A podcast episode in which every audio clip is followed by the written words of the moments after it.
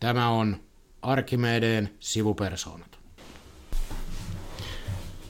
No niin, terve. Täällä oltaisiin studiossa taas Arkimedeen sivupersoonat. Terve, terve. Ja meillä tuli taas viime jaksostakin tuli palautetta. Yksi kappale tuli palautetta. Saimme semmoisen, sain sellaisen palautteen, että no nyt oli podcastissa niin vaikea ja e- erikoinen aihe, että jätti podcastin kuuntelemisen kesken. Mutta eihän tämä meitä haittaa. Podcastit on siinä mielessä hyviä, että mitkä kiinnostaa, niin voi kuunnella ja, ja sitten voi, jos siltä tuntuu, niin kuunnella vaikka Hurricanesia. Näinkin voi tehdä. Mustahan oli sillä tavalla hyvä palaute, että mentiin ainakin siinä aiheessa sit niin syvälle, että ei asia vihkiä, jaksanut sitä, sitä kuunnella.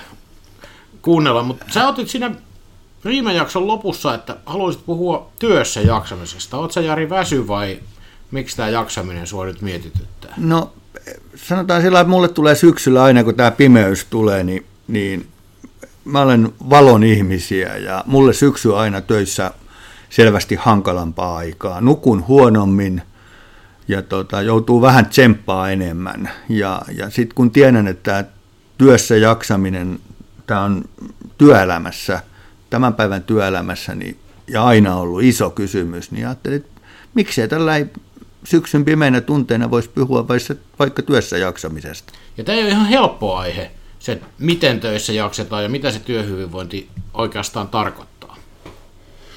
Joo, tämä on, tämä on sillä tavalla hankala aihe, olen huomannut sen oman työurani aikana, että, että kun tähän liittyy ihmisen oma kontrolli, eli miten tekee töitä, kuinka paljon tekee töitä, ja, ja jotkut ihmiset on herkempiä semmoiselle, että jos yrittää ystävällisesti vaikka opastaa, niin, niin otetaan herkästi itteensä ja ajatellaan, että kyllä mä tämän oman elämäni hallitsen. Tämä on, on yksi puoli tässä, mikä tekee tästä hankalana. Ja silläkin tavalla vaikea juttu, että ne, mikä teho ja millä, mikä, millä auttaa jaksamaan ja miten voit hyvin töissä, niin ne on kovin yksilöllisiä asioita. Kyllä, yksi, toinen ihminen kestää enemmän kuin toinen. Ja vähän iästä ja työuran vaiheesta ja muualta tulevasta, sieltä yksityiselämästä tulevasta kuormituksesta riippuu vähän, että mitä sitten taas töissä jaksaa. Joo, ja tähän voisi sanoa tähän kohtaan rakkaille kuuntelijoille, että lähestykää tätä aihetta sillä tavalla, että, että, että nyt me, me emme puhu mistään niin sanotusti kyttäämisestä, elämään puuttumisesta, vaan välittämisestä. Että kyllähän me niin myös tuolla niin kuin siviilielämän puolella, työelämän ulkopuolella, niin kyllähän me kaverin perään katsotaan. Ja musta se pitäisi ulottua myös tämän työelämän puolelle. Pitäisi. Tähän on selkeästi niin kuin sillä tavalla kaksijakoinen juttu, että meillä on niin sanotut viralliset keinot ja mahdollisuudet, mitä tulee lainsäädännöstä, työehtosopimuksista, niin kuin ikään kuin tämmöisistä valtiollisista, yhteiskunnallisista ja yrityskohtaisista järjestelyistä, mutta niin kuin sä sanoit, niin tässä on tämä oma kontrolli ja kyllä me jokainen ollaan myös vastuussa omasta jaksamisestamme. Mitä suuremmassa määrin.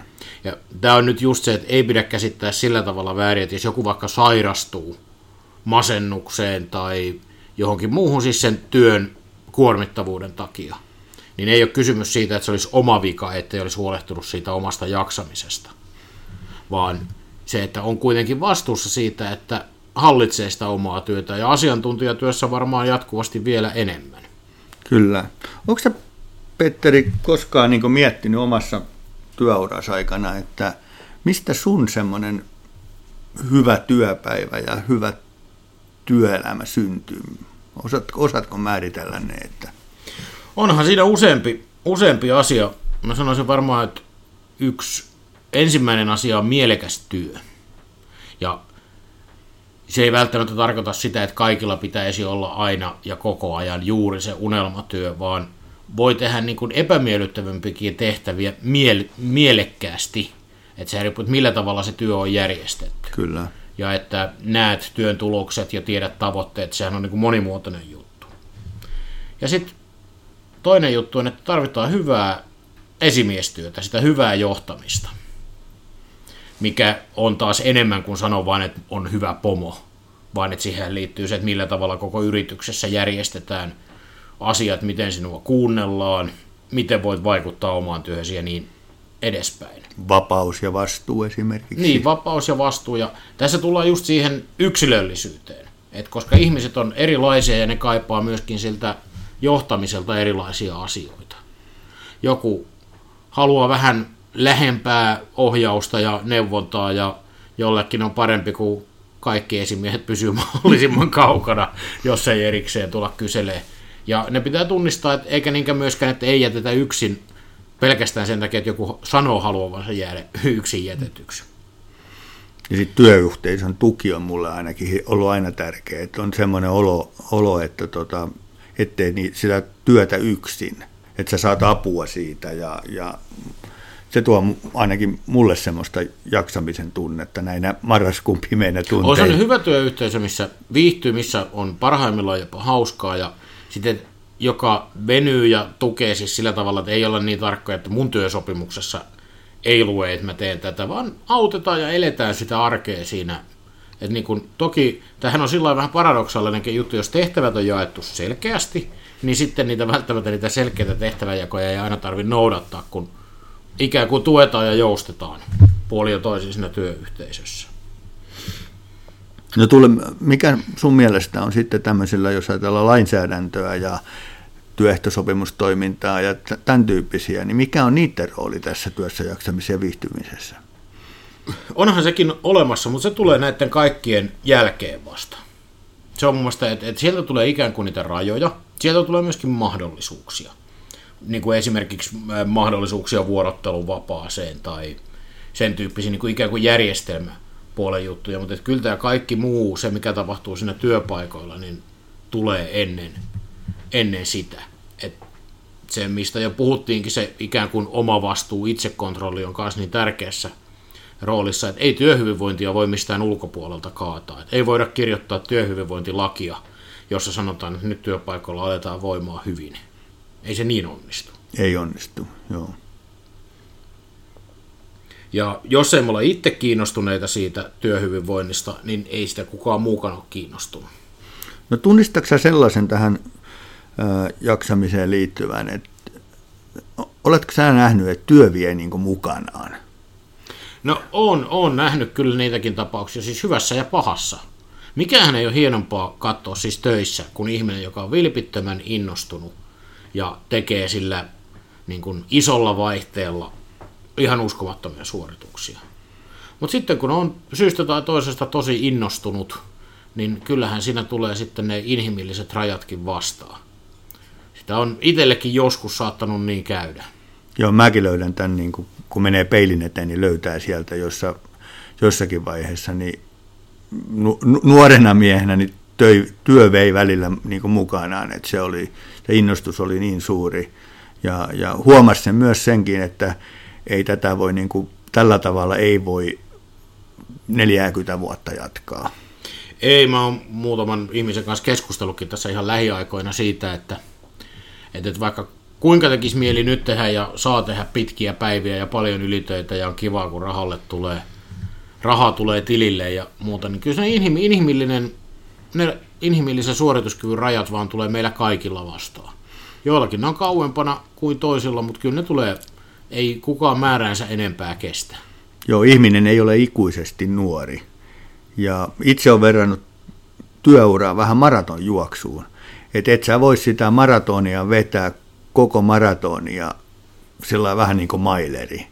Että kyllä siinä pitää niin kuin jo alussa tajuta se, että tätä pitäisi jatkaa aika pitkään tätä etenemistä ja, ja, ja, ja sitten, että jos välillä joutuu tekemään tämmöisiä rytminvaihdoksia, niin sitten on myös sitten on oltava aikaa myös palautua. Ja palautuminen ei tässä yhteydessä tarkoita laiskottelua, vaan se, että sulla on sellaisia mahdollisuuksia, tullaan sitten myös näihin, näihin työpaikan mahdollisuuksiin ja lain tuomiin mahdollisuuksia, että sä pystyt kunnolleen palautumaan jostain raskaasta vaiheesta. Se on juuri näin, eikä se, jos ajattelee se maratonjuoksu, on itse asiassa aika hyvä esimerkki, että tuo työelämässä vähän sama kuin siinä maratonillakin, että se matka ei tapa, vaan vauhti tappaa. Et jos vauhtia on liikaa koko ajan, niin sitten ei pääse koskaan maaliin, vaan jää sinne matkan varrelle. mutta pitkänkin matka voi vaeltaa se oikealla vauhdinjaolla. Kyllä, kyllä. Sitten kun puhuin tai kysyin sulta tuosta innostuksesta ja työn mukanaan viemisestä, niin onko se havainnut työssäsi tai työuran aikana sellaista, että olisi syntynyt myös tietynlaista ylimenevää velvollisuutta? Ylimenevää velvollisuutta? Niin, mä itse niin tarkoitan, että musta esimerkiksi 1990-luvun lama synnytti meillä työelämään semmoisen tietynlaisen niille, ketkä onnistu välttämään esimerkiksi irtisanomista jatkamaan töissä, niin, niin sellaista vähän ylimenevää velvollisuuden tuntoa, pelkoa potkuista. Mä onnistuin säilyttää työni, että nyt mun pitää tehdä erityisen pitkää päivää ja muuta. Ja tota, musta on vähän osittain jäänyt tästä vähän meillä jo, jossain määrin ihmisten mieliin ja päälle, varsinkin varttuneemmalle, ketkä on siihen aikaan ollut jo töissä. On, ja tämä varmaan yhdistyy meillä siihen pitempäänkin työkulttuuriin tavallaan, että, pitää, että töissä pitää antaa itsestään kaikkensa.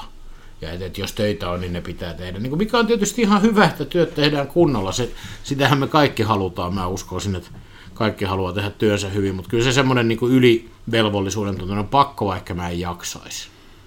Ja kyllä yleensä se, kaikkihan meitä ei joskus vaan huvita, mutta on eri asia silloin, kun vaan ei jaksa, että jos joka aamu tuntuu pahalta lähteä töihin, tulee fyysisiä oireita siitä, että ei jaksa tehdä ja niin kuin uupuu siihen työnsä ääreen, niin kyllä silloin pitäisi huolestua itse ja pitäisi sen huolestua sitä työkaverista, mitä sanoit aikaisemmin, että kyllähän siihen, niin kuin siihen omaan velvollisuuteen kuuluu tosiaan se kaverin tarkkailukin.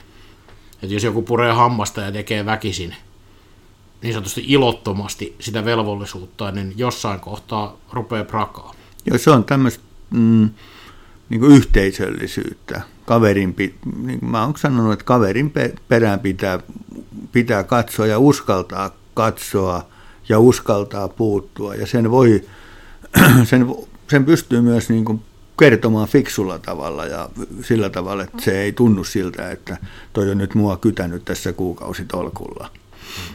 Ja mulle tulee tässä mieleen, että niin kun joku ajattelee, että puhutaanko tässä nyt niin pehmeitä, tämmöisistä pehmeistä aiheista, niin kuin työhyvinvointi ja jaksaminen, mutta et, tähän mikään ei oikeastaan työelämässä ole niin kova asia kuin huolehtia siitä työssä jaksamisesta ja työhyvinvoinnista, koska sitä kautta tulevat asiat, ne seuraa meitä kotiin, ne vaikuttaa siihen, miten me jaksetaan sitä muuta arkeemme, ne vaikuttaa meidän työurien pituuteen – se vaikuttaa sen firman tuottavuuteen, tuloksiin, koska mun mielestä ei, ei sitä tarvitse edes sen kummemmin tutkia, että jos ihmiset viihtyy työssään ja se työ auttaa heitä jaksamaan, niin firma tekee parempaa tulosta ja ne työntekijät antaa itsestään enemmän.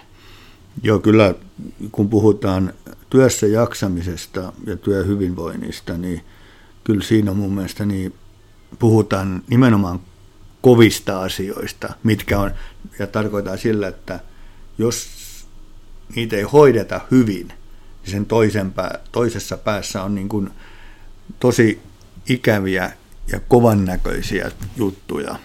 On, ja tähän löytyy ihan selkeitä kovia indikaattoreita, että ei tarvi, siis tähän on inhimillisesti valtava asia. Että jokainen ihminen, joka uupuu työnsä ääreen, niin siis sehän on sille henkilökohtainen siis katastrofi. Siis niin kuin, koska se on useimmissa tapauksissa täysin turhaa. Pahimmassa tapauksessa työura loppuu, siis paljon paljon ennen aikojaan, jos mm. oikein mm. mennään semmoiseen inhimillisesti pahimpiin skenaarioihin. Mikä on itse asiassa semmoinen asia, että jos katsoo ihan lukuja tai numeroita, niin ei meidän suomalainen työelämä taida ihan kunnossa tältä osin olla. Ei ole. Jos mennään näihin indikaattoreihin, niin, niin tuon niin siellä voidaan niin löytää monennäköisiä numeroita ja näiden asioiden yhteiskunnallinen hinta on äärimmäisen kova. Puhuttiin just inhimillisesti, mutta kun tähän aikaan sopii erityisesti ja halutaan, että kaikki pannaan myös niin kuin rahaksi mitattuna, niin nämä, nämä ovat myös rahallisesti aika merkittäviä tappioita yhteiskunnalle ja hinta on tosi kova. Et siitä on olemassa erinäköisiä lukuja. Niin, meillä taitaa työkyvyttömyyseläkeläisiä olla reilusti yli 200 000. Siis ihmisiä, jotka ei ole vielä päässyt työeläkkeelle tai kansaneläkkeelle, vaan ovat syystä tai toisesta sairastuneet ja on sen takia työkyvyttömyyseläkkeelle. Se kuulostaa musta aika valtavalla määrällä, määrältä ihmisiä, jotka on sen kautta pois työelämästä, että on sairaita. Joo, mä per, perehdyin näihin numeroihin, niin meillä oli muutama vuosi sitten YTNS oli tämä kahdeksan tuntia kampanja, mikä oli tätä ylitöitä ja, ja ylitöiden tekemistä ja siihen huomioon kiinnittämistä, niin, niin, niin musta kuvaavaa on se, että joka kolmas työeläkkeellä jäävä on työkyvyttömyyseläkeläinen. Eli noin 20 000 jää joka vuosi työkyvyttömyyseläkkeelle. Se on musta aika kova luku. Niin, eli joka kolmas ei jaksa omissa töissään siihen oikeaan eläkeikäänsä asti. Juuri näin, juuri näin. Ja toinen on mun mielestä semmoinen, ainakin silloin muistan, niin minua pysäytti se, että jos se väärin muista, niin silloin normaali työeläkkeelle jäämisen ikä oli jossain 61 vuoden paikkeilla. Ja sitten kun otettiin ne työkyvyttömyyseläkkeelle jäävät, niin oli 52 vuotta. Eli, eli melkein 10 vuoden käppi. Ja sitten toinen luku meni ylöspäin ja toinen alaspäin. Ja, ja jokainen, joka ymmärtää, että niin ei, ei näin voi niin ihan loputtomiin jatkaa. Että kyllä toppi tulee jossain kohtaa. Ihan varmasti, ja kyllä se, jos katsoo, että meillä oli alle 34-vuotiaitakin työkyvyttömyyseläkeläisiä, taitaa olla yli 25 000. Kaikki ongelmat ei toki tule työpaikoilta. Siis varmaan on yhteiskunnallisia, siis syrjäytymiseen, niin kuin tämmöiseen muuhun jaksamiseen liittyvät, ei niin kuin pidä ajatella niin, että nyt siellä yrityksissä pitää ratkoa kaikki ihmisten omatkin ongelmat. Ei tietenkään. Mutta koska se työ on ja töissä olo vie meidän suurimmalta osalta meistä valtaosan siitä valveillaoloajasta kuitenkin, tai ison osan, niin, niin se vaikuttaa kyllä moneen asiaan, että kyllä se yksi keskeinen selittävä tekijä on, että millä tavalla se meidän työ, työelämä on järjestetty. Tämä olisi minusta sellainen asia, mainitsit nuo yritykset, niin tämä asia on sellainen, jota mun mielestä pitäisi pystyä lähestyä sillä niin kuin perinteiset. Nyt ei etsitä niinkään, että, että missä se vika on, missä on syylliset, vaan miten me kyettäisiin tätä asiaa lähestyä sillä tavalla, että me tajuttaisiin tämä, tämä ongelma ja yritettäisiin sitä yhdessä ratkoa sillä tavalla, että tilanne paranisi. Et ei mulla ole ainakaan mitään hinkua tässä ketään erityisemmin, että vika on tuolla tai vika on tuolla. Et niin kuin sanoin, niin tämä lähtee ihmisistä aika pitkälle itsestään, itsestään ja, ja sieltä se tilanne rupeaa kohenemaan. Joo, ei tässä niin kuin, olisikin hirveän helppoa, jos olisi osoitettavissa yksi tai kaksi syyllistä, että te olette aiheuttaneet koko tämän tilanteen, niin ei pysty tekemään. Ja tässä menee myöskin se, että sillä tavalla niin kuin täytyisi katsoa myös sitä, että millä tavalla tämä muuttuu rahaksi. Että no tosiaan yhteiskunnan tasolla nähdään noista mittareista, että meillä on liikaa ongelmia, että ihmiset ei jaksa työurillaan, niin kyllähän se pitäisi siellä yksityisissä tai yksittäisissä yrityksissäkin nähdä ihan selvästi siis sairauspoissaolojen määränä, työntekijöiden vaihtuvuudessa, monessa muussa tämmöisessä tekijässä, että mitä mä aikaisemmin sanoin, että ne on kovia asioita. Että myös se työssä viihtyminen, jaksaminen, niin sehän näkyy suoraan siellä yrityksen ikään kuin talousluvuissa. Kyllä, ja sitten tässä kansantalouden mittakaavassa silloin tässä, mm, se oli muistaakseni työterveyslaitoksen Ahonen, kun platasi silloin semmoisen luvun, että tämän heikon työhyvinvoinnin hinta vuodessa Suomessa on 34 miljardia euroa. Ja se on musta aika järkyttävän iso numero, luku. Kyllä, sillä näkisin, että siitä ei tarvitsisi kovinkaan montaa miljardia saada, kun nämä meidän niin sanotut, niin sanotut kestävyysvajeet ja budjettialijäämät olisi korjattu, jos ne rahat ikään kuin saataisiin kansantalouteen sisään sen sijaan, että ne on menetyksiä. Kyllä. Ja, ja toi, sieltä just esimerkiksi pelkästään tämän, sanotaan tämän ylis, ylisuuren työkuorman, kuorman, niin se oli jo muistaakseni kolmisen miljardia Että nämä on tosi, tosi isoja lukuja, mistä puhutaan tässä. Ne on joo, eikä ne, nämä ylisuuret työkuormat, kun ne ei valitettavasti ole vähenemään päin. Että meidän noissa YTN omissa luvuissa, työelämätutkimuksessa YTN datassa, niin on kasvussa se määrä, kuinka pitää työkuormaansa liian suurena. Ja jos alasta riippumatta meidän asiantuntijoista yli 10 prosenttia kertoo, että jatkuvasti on liikaa töitä, mikä, niin kuin, jos mä ajattelen, että liikaa töitähän on tosi rajusti sanottu, että se, että sulla on paljon töitä, tai joskus on niin kuin liikaa, että jotain siirtyy, mutta koko ajan. Ajattele omalle kohdalle, jos sulla on koko, joka päivä, joka ikinen päivä liikaa töitä, niin kauanko meinasit jaksaa? No sanotaan, että en olisi, jos olisi tämmöinen tunne ollut, niin en olisi tähän saakka päässyt. Ihan ilman muuta selvä asia. Niin, se on, tämä on mun mielestä jotenkin aika järkyttävää, että se on niin, kuin niin iso se kokemus, että työelämä ei, ei, ei siltä osin ole menossa myöskään oikeaan suuntaan. Sitten pitää muistaa tähän, tähän sekin, että, että se ää, ylitöiden tekeminen, työpäivien pidentäminen, ää, niin ei se pidennä työuria, vaan päinvastoin. Tämä oli mulle silloin, kun sitä kamppis tehtiin, niin, niin sellainen niin oikein todellinen oivallus, että et, et, ei niin voi tehdä, vaan se pitää sovittaa siihen jaksamiseen, ihmisen ää, kykyyn selviytyä. On se työ mikä tahansa. Tässähän on myös, että pitää ottaa varmaan niin kuin, on siitä, silläkin eroja, että mitä, minkälaista työtä teet. On, ja tämä, varmaan tämä maratonjuoksu esimerkki toimii tässäkin aika hyvin, niin kuin, että jos oli sen yksilön näkökulmasta, niin jos ajattelee sen yrityksen näkökulmasta, että yrityshän varmaan haluaa työntekijältään mahdollisimman pitkän työuran tai työsuorituksen, että kun joku osaa tehtävänsä, niin hyvä, että se osaisi tehdä niitä mahdollisimman pitkään. Ja silloin, jos sä pakotat sen juokseen liian kovaa jonain aikana, että se uupuu kesken matkan, niin eihän se ole hyvä. Että kyllähän sä haluat mieluummin monta pitkää vuotta sitä työsuoritusta kuin yhden vuoden tosi tehokasta suoritusta. Joo, nyt kun heitetään tämmöinen huumoripläjäys tähän väliin, että sähän tuossa pari vuotta sitten, sullahan tuli 40 vuotta täyteen vai? vai näin, näin pääsi käymään, joo. Joo, tiesitkö sä sen, että sitä, sitä jaksaa painaa tutkimusten mukaan noin 35-45-vuotiaaksi saakka, vähän kovempaankin tahtiin, mutta sen jälkeen se rasitus alkaa maksaa sen 45 vuoden ikävuoden jälkeen. Eli tota, sulla, sulla alkaa nyt olla niin sanotusti ja niin laskut on tulossa maksettavaksi. maksettavaksi, kyllä. Jaha. On se hyvä tietää, että on jotain, mikä, mitä odottaa. Tämä hyvä työyhteisö tukee tässä, tässä luomalla positiivisia odotuksia. Joo. Varaudu siihen, että mä käyn entistä tarkempaa katsomassa sun, sun vireystilaa tästä eteenpäin.